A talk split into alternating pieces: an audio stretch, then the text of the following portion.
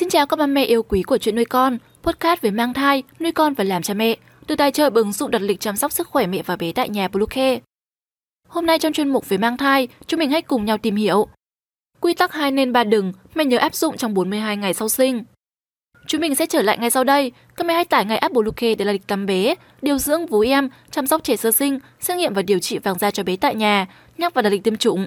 Ngoài ra thì Bluecare còn cung cấp các dịch vụ xét nghiệm níp lấy mẫu tại nhà, massage mẹ bầu, chăm sóc mẹ sau sinh, thông tắc tia sữa, hút sữa và rất nhiều dịch vụ y tế tại nhà khác. Truy cập ngay website bluecare.vn hoặc ngay hotline 24 trên 7 098 576 8181 để được tư vấn cụ thể các mẹ nhé. Có không ít bà mẹ không có khái niệm ở cữ, cho rằng đó là quan điểm cổ hủ. Tuy nhiên trên thực tế, việc ở cữ lại rất quan trọng. Nó giống như khoảng thời gian tái sinh của một người phụ nữ sau sinh.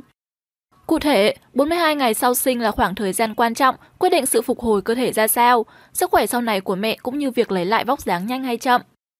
Ngay sau đây là quy tắc hai nên ba đừng, mẹ hãy nhớ áp dụng trong 42 ngày này để cơ thể hồi phục nhanh nhất nhé. Đầu tiên là quy tắc hai nên. 1. Nên vệ sinh sạch sẽ. Người xưa thường cho rằng trong thời gian ở cữ, mẹ không được tắm gội để tránh bị cảm lạnh, sinh bệnh tật. Tuy nhiên thì đây lại là quan điểm cũ cần phải thay đổi. Nguyên nhân là do nếu không tắm rửa trong thời gian dài, chắc chắn vi khuẩn sẽ sinh sôi trên cơ thể. Chúng có thể truyền sang con khi mẹ cho con bú, khiến cho đứa trẻ đó có sức đề kháng kém. Vì vậy, việc người mẹ vệ sinh sạch sẽ trong thời gian ở cữ là rất quan trọng. Nhưng mẹ nên nhớ vệ sinh cá nhân bằng nước ấm và làm càng nhanh càng tốt. Điều này có nghĩa là mẹ không được động vào nước lạnh, phải đánh răng rửa mặt và tắm rửa gội đầu bằng nước ấm. Sau khi tắm gội xong thì mẹ cần phải lau khô người, sấy tóc càng sớm càng tốt để tránh bị nhiễm lạnh. Thứ hai, nên chú ý đến chế độ ăn. Chế độ dinh dưỡng sau sinh sẽ quyết định việc phục hồi cơ thể của mẹ cũng như nguồn sữa cho con bú. Vì vậy, trong 42 ngày sau sinh, mẹ nên cố gắng cân bằng các chất dinh dưỡng bao gồm thịt cá, rau củ và hoa quả. Khi cơ thể được nạp đầy đủ chất dinh dưỡng sẽ giúp cho mẹ nhanh chóng hồi phục sức khỏe, đồng thời kích thích sữa về nhiều hơn để cho con bú. Ngoài ra thì mẹ nên ăn nhạt để việc hấp thu các chất dinh dưỡng được tốt hơn. Và bên cạnh đó, mẹ nên chia thành nhiều bữa ăn nhỏ trong ngày, tốt nhất là 6 đến 8 bữa ăn thay vì 3 bữa chính. Việc cho nhỏ sẽ giúp cơ thể mẹ không lúc nào bị đói, từ đó giúp mẹ nhanh chóng lấy lại được vóc dáng. Ngoài ra thì mẹ cũng không nên ăn quá nhiều đồ ngọt hay những đồ ăn nhiều dầu mỡ, vì chúng vừa khiến mẹ dễ tăng cân, vừa làm ảnh hưởng tới chất lượng sữa. Tiếp theo là quy tắc 3 đừng. Thứ nhất, đừng suốt ngày nằm trên giường. Sau khi sinh, chắc hẳn mẹ nào cũng cảm thấy khó chịu và mệt mỏi trong thời gian dài, chỉ muốn nằm trên giường để nghỉ ngơi.